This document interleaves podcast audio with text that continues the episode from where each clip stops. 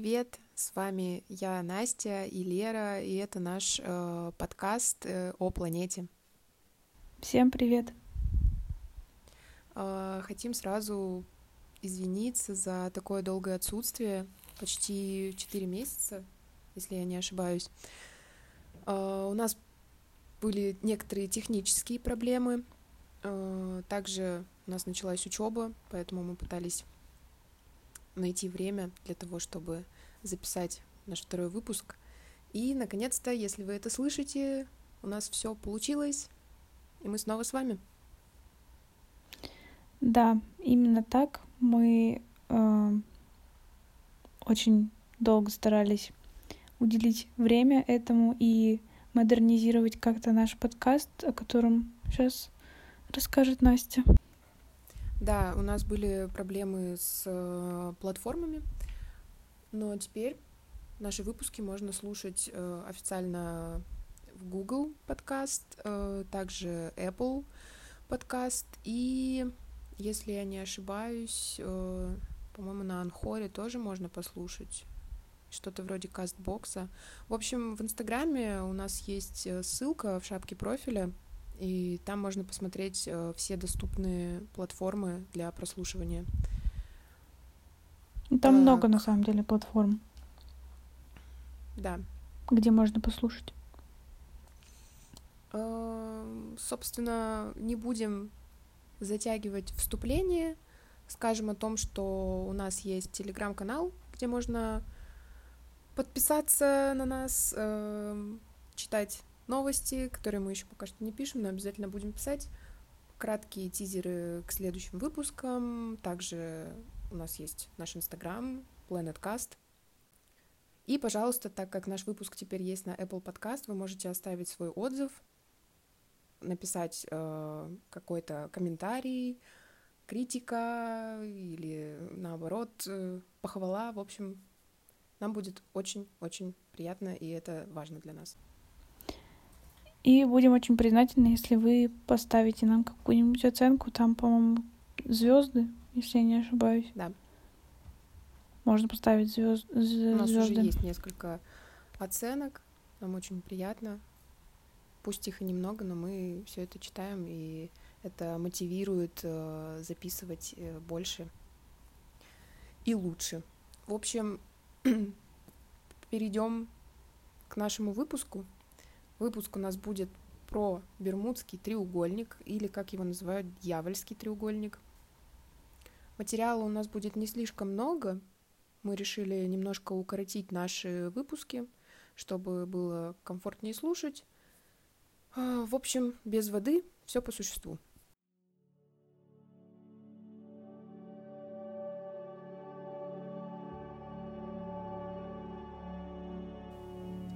30 октября 1954 год. Погода за бортом обнадеживала летчиков. Она не предвещала ни бурь, ни гроз. Самолет Lockheed R-7V1 стартовал с базы в штате Мэриленд, расположенной на юге США. 12 военных летели в Северную Африку для прохождения дальнейшей службы. Многие не хотели ощущать на себе тяжесть разлуки с семьей, поэтому некоторые взяли с собой своих жен и детей. Бурно обсуждая планы на предстоящую службу, Никто даже не подозревал, что этим планом не суждено осуществиться. 23.30. Прием. С вами говорит капитан экипажа Р-7В1. Мы находимся в 560 километрах восточнее Балтимора. Полет проходит в штатном режиме. К сожалению, это был последний радиообмен. Больше летчики не выходили на связь. Самолет словно растворился в небе. Исчез бесследно, не оставив после себя ничего, кроме тысячи вопросов. Бермудский треугольник. Так называют район в Саргассовом море, Атлантическом океане. Это место считают паранормальным из-за происходящих в этой местности аномальных явлений, таких как исчезновение морских и воздушных судов. На данный момент только один пилот смог вытащить свой самолет из этого места и стать знаменитым благодаря своему рассказу о том, что происходило внутри треугольника. Этим человеком является Брюс Гернан, 1970 году Гертнан вместе с отцом и другом на небольшом самолете вылетел с Багамских островов в Флориду. Он даже не мог представить, что этот полет станет самым ярким приключением в его жизни. Первое, что они заметили на пути, это странное выпуклое облако. Пилот начал набирать высоту, и облако словно поднималось вместе с судном, внезапно превратившись в настоящий штормовой фронт. Это было что-то вроде ловушки, после чего облако приняло форму туннеля. Было ли это обманом зрения или правдой, можно только догадываться. Преодолев туннель, все приборы вышли из строя.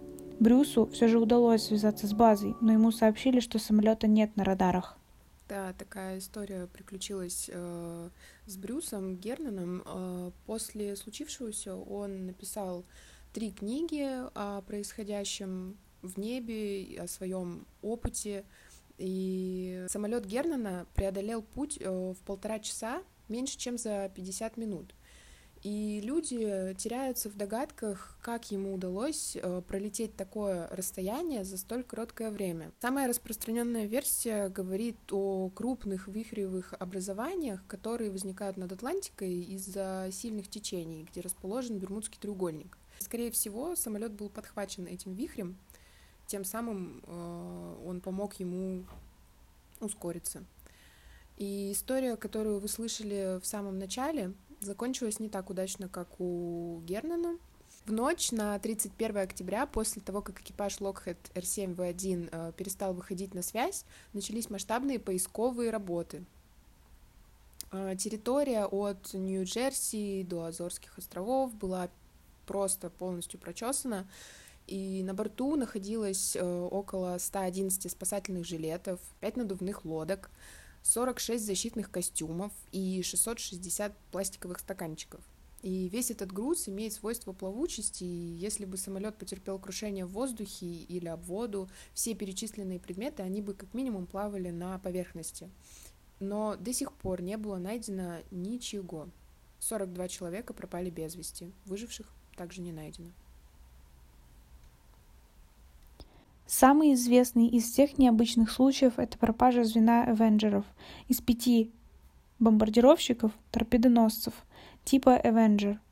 Эти самолеты 5 декабря 1945 года взлетели с базы военно-морских сил США в Форт Лодердейл. Эскадрилья состояла из 14 опытных пилотов. Погода за бортом была ясная, а море спокойное. Во время радиопереговоров с базой пилоты сообщали о сбоях в системе навигации и о необычных визуальных эффектах. Океан выглядит не как обычно. Мы опускаемся в белые воды. Нет подтверждения этим словам. Звено из пяти самолетов бесследно исчезло, а вслед за ним исчез гидросамолет Мартин Маринер, который был отправлен на поиск Авенджеров. Помимо исчезновений в районе Бермудского треугольника происходили и другие пугающие вещи, например, э, абсолютно исправные, брошенные экипажем суда. Э, предполагается, что при определенных условиях э, в море может генерироваться инфразвук, который оказывает такое воздействие на членов экипажа, вызывая панику, галлюцинации, в результате которых они покидают судно, бросают их и убегают оттуда. Э, помимо брошенных э, судов, также происходят аномалии со временем и неестественно быстрые перемещения самолетов и кораблей, как, э, например, в истории с Гернаном. Ученые же считают, что этот регион не выделяется ничем особенным, ведь суда исчезают по всему миру регулярно. Сторонники тайны дьявольского треугольника, однако, выделили более десятка теорий. Первая теория от уфологов — это название такой исследовательской дисциплины, которая занимается изучением НЛО и связанных с ним феноменов. Они считают, что загадочные инциденты в Бермудском треугольнике связаны с инопланетным вмешательством. Также считается, что в этом месте базируется корабль инопланетян, который следит за поведением землян, и в определенное время ворота распахиваются, и внутрь попадают самолеты и корабли. Ну, это, конечно, за гранью фантастики. Но но вопрос для чего? Зачем им это нужно было, если это и правда? Ну, знаешь, если так поразмышлять, я 50 на 50. Верю в... В НЛО? 50... Да. И да, и нет. Но если думать о том, что правда существуют э, какие-то инопланетные создания, то, возможно, у них э, технологии развиты намного лучше, чем у нас.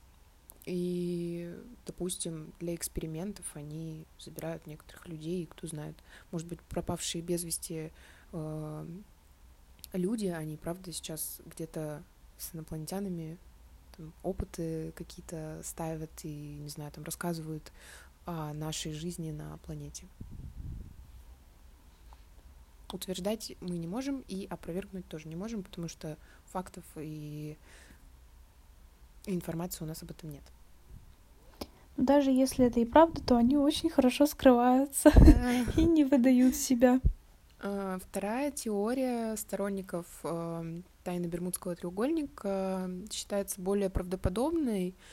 Э, основываясь на эту теорию, в воде образуются большие пузыри, которые насыщены метаном, и плотность в них понижена настолько, что корабли не могут держаться на плаву и просто мгновенно тонут.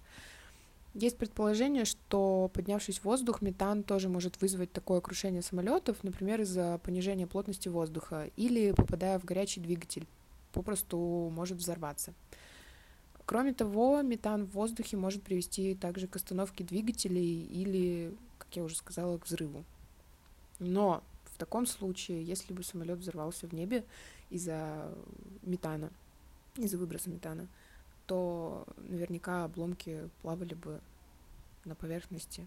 Не знаю. Ну да, и в принципе, даже если бы корабль сам затонул, я думаю, если проводились какие-то обыски, шерстили по просто по дну, можно так сказать, ну, возможно, хотя бы что-нибудь-то нашли, если бы все-таки это интересно, был, было... Марианскую впадину уже могли спуститься, а это и считается самой глубокой точкой на планете.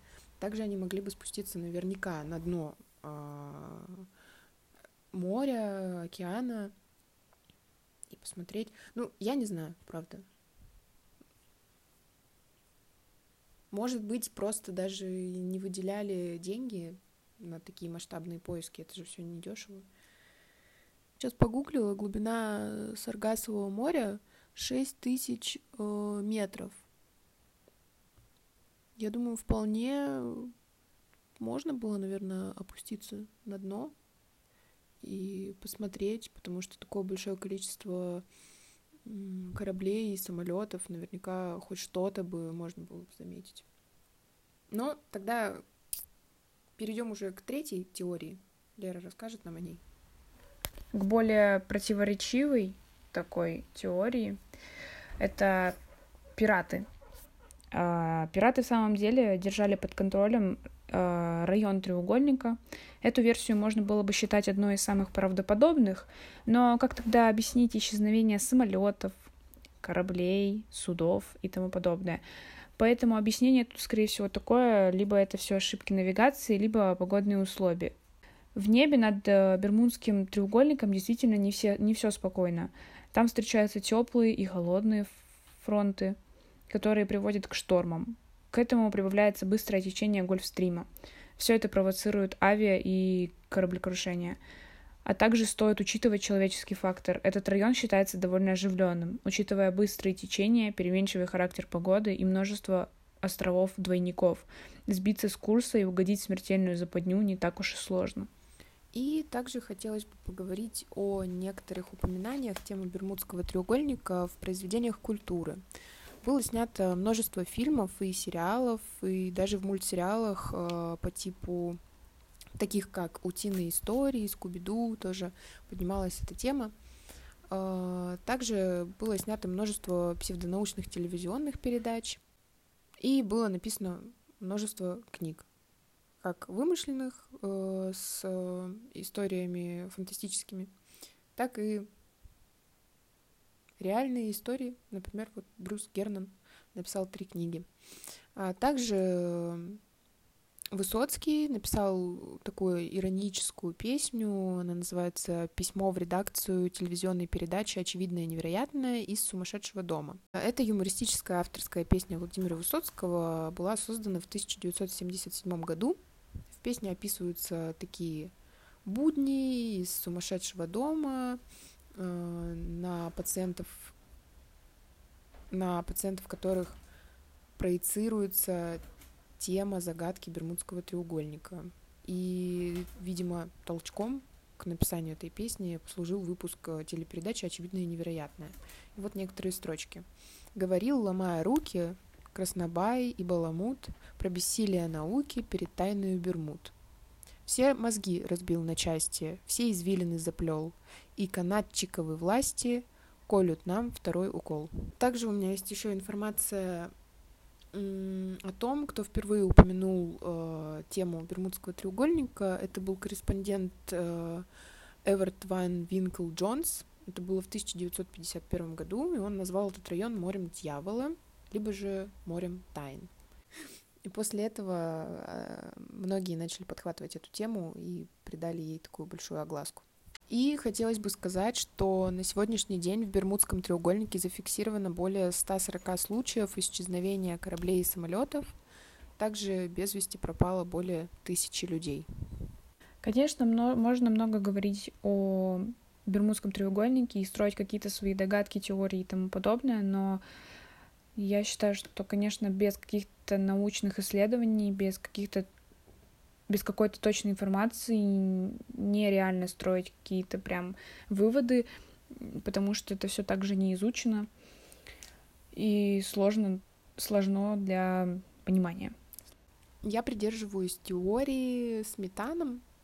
Она кажется мне более правдоподобной, более реалистичной.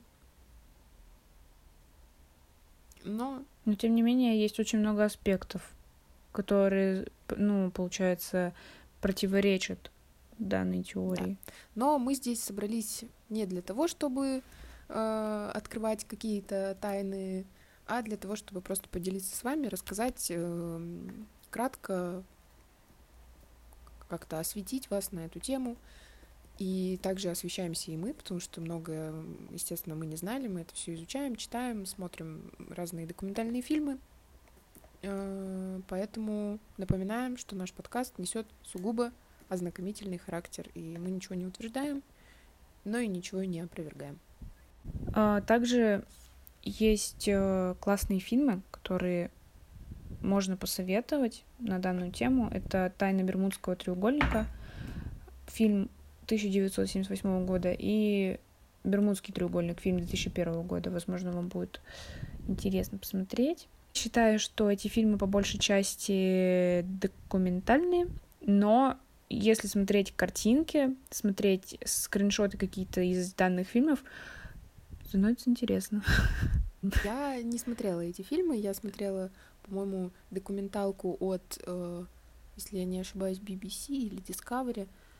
А также я прочитала пару страниц, реально, э, из книги Брюса Гернана но, наверное, в силу того, что я не интересуюсь э, подобной литературой, мне было не очень интересно.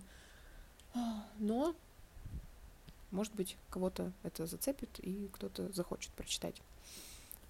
Еще я бы хотела попросить вас перейти после прослушивания данного выпуска в наш Инстаграм, и мы, наверное, сделаем там опрос, эм, сколько минут э, для выпуска было бы лучше для прослушивания, комфортней. Потому что, мне кажется, даже 30 минут это многовато. Ну, все, все зависит тоже от темы. Но если у нас будут какие-то такие масштабные планы, проекты, то мы, наверное, разделим их просто на несколько частей, нежели будем делать там по часу выпуск. Вот, и поэтому мы сделаем опрос, если вам не трудно, вы можете написать, нам будет приятно, и мы сможем так э, получить обратную связь. А мы будем что-нибудь говорить про то, что наши подкасты типа совершенно бесплатные, за них никакую подписку платить не надо. А, кстати, и писать нам потом в Инстаграм. Да. Лера тут мне напомнила одну ситуацию. После того, как мы загрузили наш подкаст на платформу Apple, э, нам в Инстаграм поступило сообщение от э, англоговорящей, англоязычной э, женщины. В общем, она писала нам о том, что оформила подписку на наш подкаст, и у нее не получается включить его, что-то у нее какие-то там проблемы произошли, и она, я так и не поняла, чего она от нас хотела, то ли денег, чтобы мы ей обратно вернули, то ли чтобы мы помогли ей с подпиской, но у нас нет никакой платной подписки, и я спросила эту женщину, говорит ли она по-русски, на что она сказала, по-моему, нет. И складывается такой вот вопрос. А как тогда она слушает наш подкаст? Возможно, она нас с кем-то перепутала, потому что, насколько я знаю, есть еще подкасты э, о планете, но я не знаю, это было очень странно и да, это было очень странно. Забавно больше, наверное, когда подкаст э, русскоязычный, и тебе пишет англоязычная женщина, которая, в принципе, не понимает русский. И еще и спрашивает про какую-то платную подписку на наш подкаст. Она даже, по-моему, спрашивала Немножко... что-то про Apple TV. В общем... Apple TV, в общем, какая-то непонятная ситуация, в общем-то, была, и вот мы хотели это осветить, чтобы вы для себя поняли, что никаких у нас платных подписок нет. А еще я надеюсь, что Лера вырежет большинство моих тупников. Мне до сих пор э, дается с трудом ораторское искусство. Ну, я так скажу, что мне тоже не особо легко, потому что все-таки мы, во-первых, делаем это не такое продолжительное время, а во-вторых, у нас был огромный просто перерыв. Да, перерыв очень сказался на работе. Да. И это чувствуется. Мне знатно. кажется, даже наш первый выпуск, он как-то полегче, что ли, шел. Но я сейчас поступила. Возможно, даже как-то повеселее. Да. Я поступила сейчас на журфак, поэтому я буду стараться бороться со своим стеснением, хотя я тоже не понимаю, чего я стесняюсь. Мы сидим с Лерой вдвоем и то даже не в одной комнате. Тет-а-тет. Да. Просто я, когда говорю, я понимаю, что меня будут слушать другие люди, и мне от этого становится немножко не по себе. И я переслушивала наш первый выпуск, я делала такие глупые ошибки в окончаниях, которые, естественно, я в реальной жизни бы не допустила. Видимо, это вот было все на фоне стресса. На фоне стресса, потому что, да, несмотря на то, что э, вы сидите тет-а-тет, и как бы помимо вас никого даже в комнате нет, но все равно головой вы понимаете, как Настя уже сказала, что будут слушать это совершенно незнакомые люди и вслушиваться в наши слова, и становится немного неловко, когда ты делаешь какие-то глупые ошибки просто из-за нервов. Когда ты говоришь, ты не замечаешь свои ошибки, но когда переслушиваешь, у тебя просто складывается такой вот вопрос — как можно было допустить ну, такую элементарную ошибку в слове. Я уже точно не помню, что я там говорила, но говорила я просто ужасно, как будто я русский учу, не знаю, там, от силы год. Поэтому извините нас, пожалуйста, мы будем над этим работать. Я вообще, я не представляю, а как вот выступать, например, перед живыми людьми. Ну, это опыт. Ну, не просто ты же выйдешь э, впервые в жизни и все вот так вот элементарно, когда ты тост на свадьбе читаешь. А, да. Мы, ну, даже тут, если читаешь. Я тут летом была на свадьбе. И... Да, мы с Настей вместе были на свадьбе, и это тоже был э, минутка нашего позора. Да. Но я была рада, что я выходила практически самой последней, и там уже гостям было немножко не до того, как я говорю и что я говорю, в принципе. Это меня спасло. Это все, все вот эти вот ораторские таланты, они приходят с опытом, потому что никогда ты не выйдешь впервые в жизни и вот так вот офигенно, прям красиво все расскажешь. Это этому в любом случае надо учиться. И мы Спустя этому время, обязательно думаю... научимся, и вы будете свидетелями нашего роста в ораторском искусстве. И потом будете писать нам комментарии, а я вот вас слушал, когда да. у вас был первый выпуск про Марианскую впадину. И наш подкаст подошел к концу. Спасибо вам большое за прослушивание. Будем ждать время нам. ваших оценок. И по традиции берегите нашу планету. Всем. Всем пока, до новых встреч. Всем пока.